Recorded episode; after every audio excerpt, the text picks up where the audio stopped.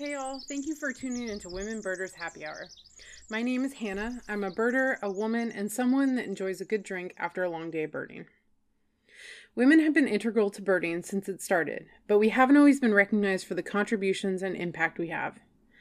Men have dominated the guiding scene, festival circuit, leadership positions, and publications. And according to a U.S. Fish and Wildlife Service 2011 report, in the US, there were over 47 million birders. The majority of these birders are college educated, they are white, they are women, and mostly are over the age of 55. And if you put all these factors together, we create the typical birder, a white, college educated woman over the age of 55. And that's a demographic that I often see out birding, but I don't as frequently see as a speaker, a guide, or sole publisher. Additionally, the voices of all women, BIPOC, and LGBTQ plus birders are not well represented in the birding voices we hear from. So I created this show to bring in more voices. Not to say that some of the regular festival keynotes aren't great, but there is room for others. And on the show, I'm asking everyday women from all walks of life to join me to discuss their experiences, their resources, and advice that they have for others. And I want you to remember that just because you may not have experienced some of these things, like sexism or gatekeeping, doesn't mean that they aren't real issues that others face.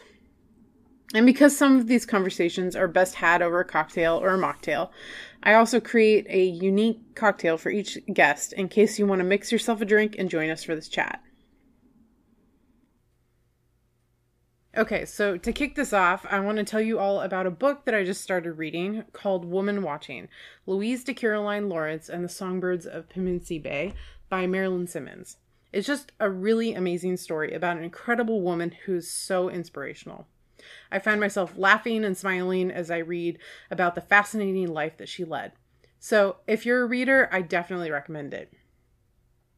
Isn't it incredible how many passionate wildlife viewers there are? They're just literally everywhere doing all kinds of cool things. And Lottie is one of these amazing people, and she has worked all over the UK with birds. She told me about an amazing thing called the Wader Spectacular. So I kind of broke away from the normal cocktail theme to create something special for this natural phenomenon. So you might be asking yourself, what is the Wader Spectacular? It's a rare chance to see wading birds in hundreds and thousands literally being pushed off the mudflats by a fast incoming tide. They take off in one great movement of swarming birds, only to settle a little further along the mudflat, and then only for that to happen again and again until they move to a sandbank to escape the water. At which point they loaf until the tide recedes enough so they can go back to feeding on the mudflats. So this takes place on the east coast of the UK in a town which I'll probably mispronounce. Um, I'm going to say Snettisham at an RSPB site, which is on the coast from Norfolk at high tide. So most of these species are knots, or as we call them in the U.S., red knots. This incredibly important habitat also attracts a number of other waders, like dunlin and oyster catchers. And these spectaculars don't happen every day. There are special circumstances that cause them, like a spring tide occurring in the daytime during migration. So here's how you're going to make your waiter spectacular. What you'll need is one and a half shots of gin, a shot of espresso, a splash of cream, and a splash of simple syrup and ice. So uh, to make it, make your espresso and chill it in, in a fridge until it's ice cold. Add all the ingredients to a shaker, shake, shake, shake, and strain into a coffee cup with fresh ice. So it's a fairly simple cocktail that really pays homage to the English's long history with gin, uh, but with something to perk you up for a morning or evening wader spectacular. I suppose you could drink it hot or cold, however, cold is the preferred method. So grab a glass and enjoy learning more about Lottie. Well, Lottie, thank you so much for joining me for this episode of Women Birders Happy Hour. Would you please tell everyone who you are? Um, so I'm Lottie. Um, I am based in Mid Wales in the UK. Um, I work for Montgomeryshire Wildlife Trust. Um, so um, here in the UK, we have um, the Royal Society of Wildlife Trusts, and then we have like 46 ones, like regions around the country. So I'm one in the middle of Wales, working as sort of like community engagement officer um, within um, Mid Wales. Is that where you're originally from? Um, so I'm originally from England, but only just over the border. So I'm only like an hour away from where I grew up, but I've moved around a lot in the past few years with jobs and uni and things like that. So tell us your or- birding origin story. Okay, so I studied zoology at the University of Leeds, and whilst I was at university, I decided to do um, a placement year. Um, and so I ended up going to um, the Wildfowl and Wetlands Trust, which is another environmental organisation we have over here um, in Scotland at a place called Caerlaverock. And I kind of went there um, having a bit of knowledge of birds, but not too much, sort of just what my kind of grandpa had taught me when I was younger. And um, you know what I've learned my family because my family have always been very much like nature and wildlife orientated and outdoors. Um, but yeah, so it kind of started there really. So I remember literally my second or third day of being there. Um, I was like, uh, I basically said, why are all the mallards uh, female? And then they explained to me about how, you know, ducks go through eclipse plumages. And I just didn't have a clue. I was like absolutely mind blown. And it kind of started there, really. There was a, a, one of my colleagues I was with and one of the volunteers on the day, and they were just great. And so throughout that year, my knowledge of birds just developed, and I was just absolutely fascinated. And that was coming up five years now. So kind of five years I've been um, into birding. So that's my main interest really with wildlife is birds. Well, that's awesome. Yeah, that's so cool to hear how you got started with it. Um, yeah. So, when you go out go birding, what does a day of birding look like for you? Um, it varies quite a lot. Sometimes I will literally just go out for a walk without my binoculars and I'll still be watching all the birds. Other days I go out for a walk with my binoculars and obviously they're quite heavy sometimes. So sometimes I like to, if I'm going on a big walk, I don't always necessarily take them yeah, if I am going out, um, sometimes I take them, um, you know, just on a general stroll in the local area or, you know, when I'm out and about. And then other times there will be days where I will go out like with my scope on my back and my rucksack ready for a day of birding on like a reserve. And I like to, especially if I'm visiting other places, I like to visit like well known reserves in the area. So it does vary quite a lot, really um, usually drag my boyfriend along with me. And he's, um, I bought him a pair of binoculars last summer. So he's very happy that he doesn't have to stand there anymore, um, looking a bit um, like not an idiot, but looking a bit clueless. At least now he can see the birds I'm telling him about. Oh, so you're secretly making him a birder then too? Yes, trying to.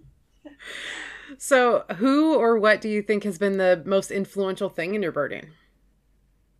Um, it changes a lot. So, as I said, I'd say to begin with, it was definitely like my colleagues um, when I was with the Wildfowl and Wetlands Trust. So one of my colleagues there, Steve, he um, he was just great, and I used to go out most days. It wasn't bad for placement year. I used to spend most of my days just bird watching because we try and count all the birds and see what was around, so we could tell the visitors.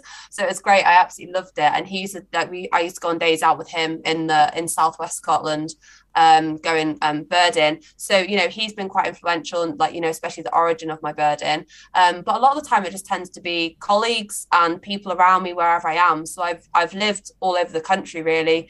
Um, I've lived in Kent, I've lived in Surrey, I've lived in Norfolk. Um, so it kind of just depends where I am at the time. And it, it, does often tend to be colleagues. And again, like I said, people I meet through work really, they've all been um, really helpful and really inspiring. And, you know, because um, I've lived in different habitats and worked in different habitats as well. So every time I move, I have to learn like a whole new, different like group of birds really.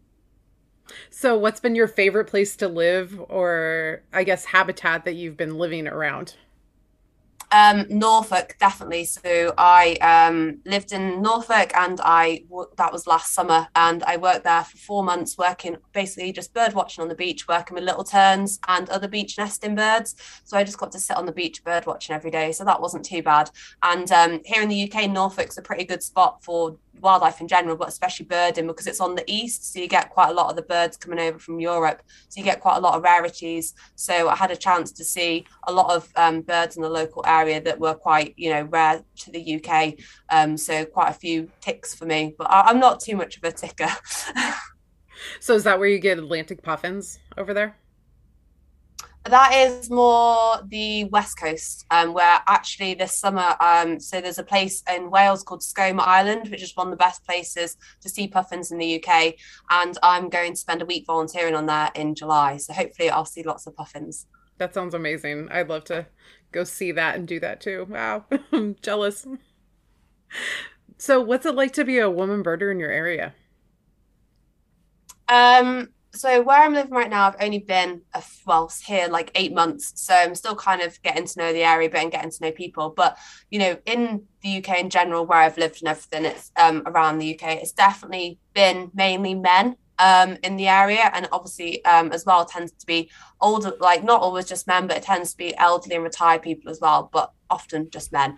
Um, so yeah, it's been it's been interesting. So I remember there was one time I went again when I was in Norfolk because I did do a lot of birding when I was there. I'd go to places and I'd be one the only young person really there, and one the only um, like females there. There were like a few other women um, around, but it was um, quite a lot of the time. Yeah, there was only a few of us there. So yeah, it's not been um, too bad though um really. All the men have been like really helpful and you know i've i've met some really good people where i am now. Um there's a um the local bird recorder um for this area. He's been great and he's full of knowledge and you know there's local lots of local birders in the area. It's just trying to get out find the time to meet them. Sure yeah. So what advice would you have for other women birders so this is something I actually put out on Twitter about a year ago, a bit more maybe. So I was still wanting to like, you know, develop my knowledge and that. And I'd approached um, a local Facebook group. Um, this was when I was living in Cheshire. I told you I've lived everywhere. um, when I was living in Cheshire, which is kind of the northwest of the UK. Um, so I put out on Facebook, you know, could anyone, does anyone want to go out with me? I just want, you know, just sort of a bit of, um, you know, experience and, you know, just to learn more and um, this man offered and i suddenly went through a bit of a panic being like oh my god i'm going out birding with a man on my own. Like you know i felt a bit worried and i knew it probably can be completely fine. So i did put a bit out on twitter asking people like women birders for advice and everyone was really helpful sort of being like just let your boyfriend know who you are and even you know maybe try and meet the guy beforehand and everything um, with someone um, could be an idea. So yeah, it's just about making sure you feel safe. So like my boyfriend knew exactly where I was. I was only down the road. I had my phone on me at all times, but it wasn't an issue at all. But it's just one of those things that, you know, as a woman, you know, not just in birding, anywhere really. If you're going somewhere on your own, especially with another man you don't know, it can be quite scary. Um, so yeah, for um, women birders, I'd say just get out there, but obviously make sure you're doing it safely and make sure someone knows where you are and try and find other women birders. So there's um so i'm on the border of england and wales and just over the border there is a facebook group of women um birders in the area. So i really do need to get in contact with them and go out with them really because it is you know being out with like-minded people but it is nice being surrounded by other women as well and not just um men all the time Yeah, I totally agree. That's that's really cool that there's a, a group of women birders there that you can get in touch with. I I think yeah. that's something that um, I know uh, that's something that a lot of people can really you know grow in is having those connections with folks that they feel most comfortable with uh, being around. Uh, so, how do you feel that we can be more supportive of beginner birders?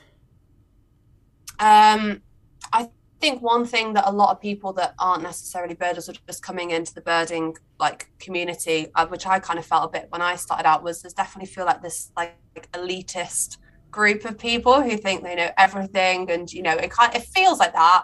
I don't think birders are necessarily like that. But I think when you start off and you you know you you can't even you know you don't even know that how to id your standard garden birds. And like these people have been all over the world birding and they've seen you know 350 birds in the uk it's really overwhelming. So i think you know um, just starting out just with simple things like you know your garden birds. And i think that is really important just starting out with the basics. And you know it's not important having the best binoculars in the world you know. Over here um there's the RSPB and they have a really good brand of binoculars you can get for like 60 70 quid you know. So they're pretty decent binoculars you know. You don't have to go get the I can't say it the Swarovski ones the really posh ones that loads of birders have over here. I don't know if they do over with you guys. Um but yeah, um, it's really just about um, getting out and meeting like-minded people. And I think here in the UK, um, we're quite lucky. Um, the BTO, the British Trust of Ornithology, are really, really helpful, especially for younger people. They have like a youth program going on, um, and there's a lot of online talks as well, especially over COVID, that could help you, you know, with ID. Um, so yeah, I think definitely we need like the birding community is quite open, but I think we could be even more open, especially you know to people of different, you know, of like different different groups of people, like um, you know. Um, like people with different mobility issues. You know, quite a lot of reserves over here, are quite accessible, but that is really important. You know, even thinking about things um, like in hides, if you go into a hide, a lot of the time it's at the height for you to look out standing up, but you need to think, you know, about keep, you know, having windows or you know lookout bits are lower so people in wheelchairs or you know children can look out as well do most rspb um, sites have uh, blinds um, I think so. Um, I've visited a few. Um, trying to think now. Yes, I'd say so. Um, there is the odd reserve that is like there's not necessarily a visitor centre, but a lot of them do have visitor centres and do have that sort of accessibility, um, really, and boardwalks and things like that. So I think it's just making it accessible for everyone um, as possible in the birding community. Yeah, we um, we went to Scandinavia a couple years ago, and birded around Sweden, and I just couldn't believe how many like blinds and uh, like really nice sites there were. Um, in the mm. US, you know, our sites really vary from good quality to just really poor quality, and there's mm. not always a whole lot of services um, for mm. birders, mm. and it's usually just like kind of a like a park, a general park. So I think it's yeah. really cool that in the UK, you know, how in in uh, Scandinavia, how much they've embraced like all the amenities that birders could potentially want in a site. Mm. Yeah, yeah, definitely got that here in the UK as well. Like you know, same with um the Wildfowl and Wetlands Trust and some of the wildlife trust reserves. You know, when they've got that visitor centre, it's really handy just being able to talk to someone. You know, if you are coming in, whether you're an expert birder and wanting to know where this rare bird is, or whether you're someone that's just starting out bird and you want an advice on your local places to go, um, what you're going to see on the site. Um, you know, maybe a good ID book and you know, a pair of binoculars. I think you know that is really, really helpful. I think we are lucky here. We are lucky here in the UK that we have quite a lot of those reserves available all across the country. Really. Yeah. So uh, you touch a couple different parts of the birding community through your work and through your hobby. Do you feel that you found uh, your place in the birding community? Um, because I've moved around quite a lot, it's been quite hard. Um, like uh, other, uh, so actually I've just taken on well I've been co-opted as chair of our local bird group um so hopefully um so like president of the local chair group um so hopefully round um here I can start making those connections because it is quite hard moving around a lot but I think I'll be in this area for a while so hopefully I can start to make those connections but I live in a really rural area as well so it is quite hard at the same time but um yeah, when I've been in a place, you know, I've definitely made connections with um, like the birding community in that area. Well, that's great. So, what do you feel has been your most memorable bird or birding experience? Okay, um, probably. Okay, so I've got a few. Is that okay? Sure. Um, so my first one was probably uh, I went to Bass Rock, which is the largest um, northern gannet colony in the UK. So that's kind of off Edinburgh sort of area in Scotland. And I went on a boat trip with one of my colleagues about four years ago now, and it was just absolutely mesmerizing like these thousands and thousands of gannets flying around obviously it's not just gannets you've got your guillemots and your razorbills and um, you know kittiwakes and fulmars and you know the odd puffin flying around in the distance as well uh, but the gannets themselves were just amazing and the noise they were making and there was just thousands like flying over you on the boat. You, I was lucky to not get pooped on, definitely. Uh, it was so good though. Um, and then another one I would say there was a reserve in North Norfolk called Snettisham, and um, that's an RSPB reserve. And um, I was actually on my way back from visiting a friend in Nottingham, which is like central um, in the UK, and I was on my way back to Norfolk. So I stopped by because there was this rare bird there, and for the life of me, I can't remember what it was. I can't remember whether it was the Western sandpiper or the pectoral sandpiper. It was one of those two, and I didn't see it, but it doesn't matter because it was kind of getting to sunset, and thousands and thousands and thousands of like waders were coming in because it's the time of year where they were just starting to migrate back to the UK and there were just thousands of knot coming in and I could just you could just hear them. I suddenly heard this noise and it kind of sounded a bit like a football match um, and there was this sort of pool behind where we were all standing on the on the seafront.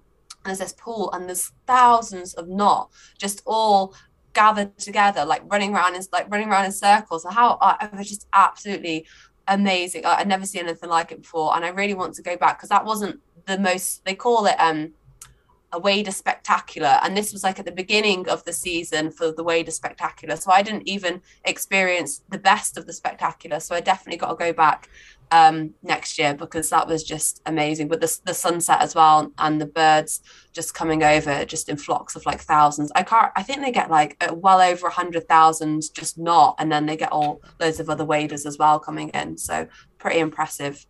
That's amazing. I would love to see that. definitely, definitely come to the UK. There's lots of things to do here. so, what changes would you like to see in the birding community? Um, I think I kind of touched on this a little bit. So, say you know, um, being just being more open and less. I've seen 350 birds, and you know, um, I've been to this country and that country and seen all these birds and just being a bit more open. So it's a bit less scary for people that are starting out and, um, you know, make, trying to make it more diverse. And what a big thing, I guess, here in the UK, it's, it's not as big because the UK is quite a small country. Um, it's something I've, I'm kind of torn with because um, yeah so about like people ticking off birds and saying what they've seen and everything um it's, it's kind of something that's i don't know if it's just uk based but um something called low carbon birding. So you know trying to um there's something called your lo- like your local big patch and sort of seeing how many birds you can see in your 10 kilometer patch um you know making seeing if you can cycle. And i think it needs to be you know it's it's really tricky because obviously we absolutely love birds and you just want to go see all the birds. But at the same time you know you love you clearly love wildlife you clearly love the planet. So it's like it's you're kind of torn between two minds. You kind of you know want to re- help you know reduce your carbon offset um, reduce your carbon you know driving around the country the same time there's all these amazing birds that you really want to see. So it is really hard. So i think it's really important to um, you know try and consider that where possible whether you you know could get a train instead or you know car share with someone or you know cycle instead or something like that. And i think this local big patch idea is has been quite interesting this year on twitter and seeing people what they've been seeing in in their local patch. You know it kind of makes you focus more on what's in your surrounding area as well which i think since lockdown has had had a big um, impact. So i think that's definitely something that people should start thinking about a bit more. But like I said, it's really hard when you love wildlife and you kind of just want to go and see everything. I, th- I think it was actually the year before the pandemic. Um, somebody in my area started the whole five mile radius thing. And so we, mm.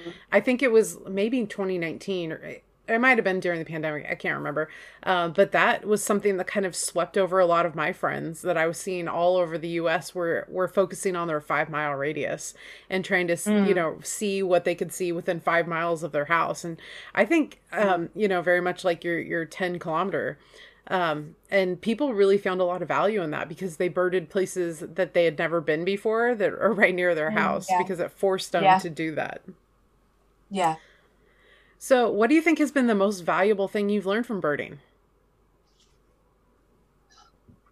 That's quite a hard question.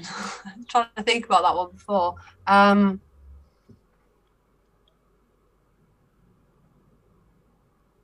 sorry, I'm a bit stumped here. Try to think. Um, Most folks have said patience is their number one thing. Um, yeah, no, that is quite. I'm not very patient, so that's my problem. I will go, and if I don't see the bird within ten minutes, I am quite impatient, and I will leave. Um, most valuable thing I've learned.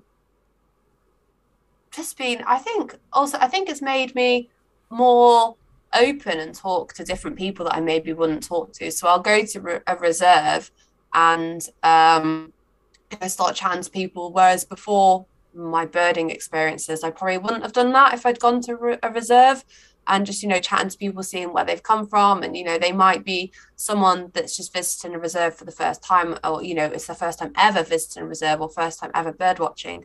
So I think that's, um, yeah, that's been quite valuable. And as well, like, um, I sort of doubt myself quite a lot. I have like a bit of imposter syndrome with birding. I think it's being a young woman birder has a bit of an impact on that. Um, so I do doubt myself quite often. So I think I need it's I need to keep telling myself to stop doubting myself. And you know, when I do talk to people, I kind of sometimes do know what I'm talking about. Um, but yeah, I think that's quite important for me to remember. Well, thank you so much for joining me for this uh, podcast. If everyone, if folks want to find out more about you and the cool things that you do, how would they do that? Um, so you can follow me on Twitter. So um, Lottie Glover, so L O T T I E G L O V E R 23. That is my Twitter handle. Well, awesome. Thank you so much. And I hope to get out to the UK sometime. Maybe, well, I, will be there in July for Bird Fair, but maybe I'll meet you some other time up there. Yeah, it'd be great. So thank you so much, Lottie, for joining me for this episode. Uh, I've been following you on Twitter for a long time, so it was really great to learn more about you and the cool things that you do. And thank you all for listening to my podcast. I hope you enjoyed it and maybe learned something. You can rate, review, and subscribe on Apple Podcasts, Stitcher, Google Music, and anywhere else you listen to me. If you'd like to connect with me, you can do so by following me at Hannah Goes Birding on Instagram.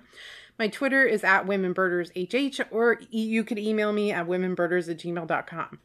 I also have resources and information on gobirdingpodcast.com. I hope you enjoyed this episode, and I look forward to seeing you at the next happy hour.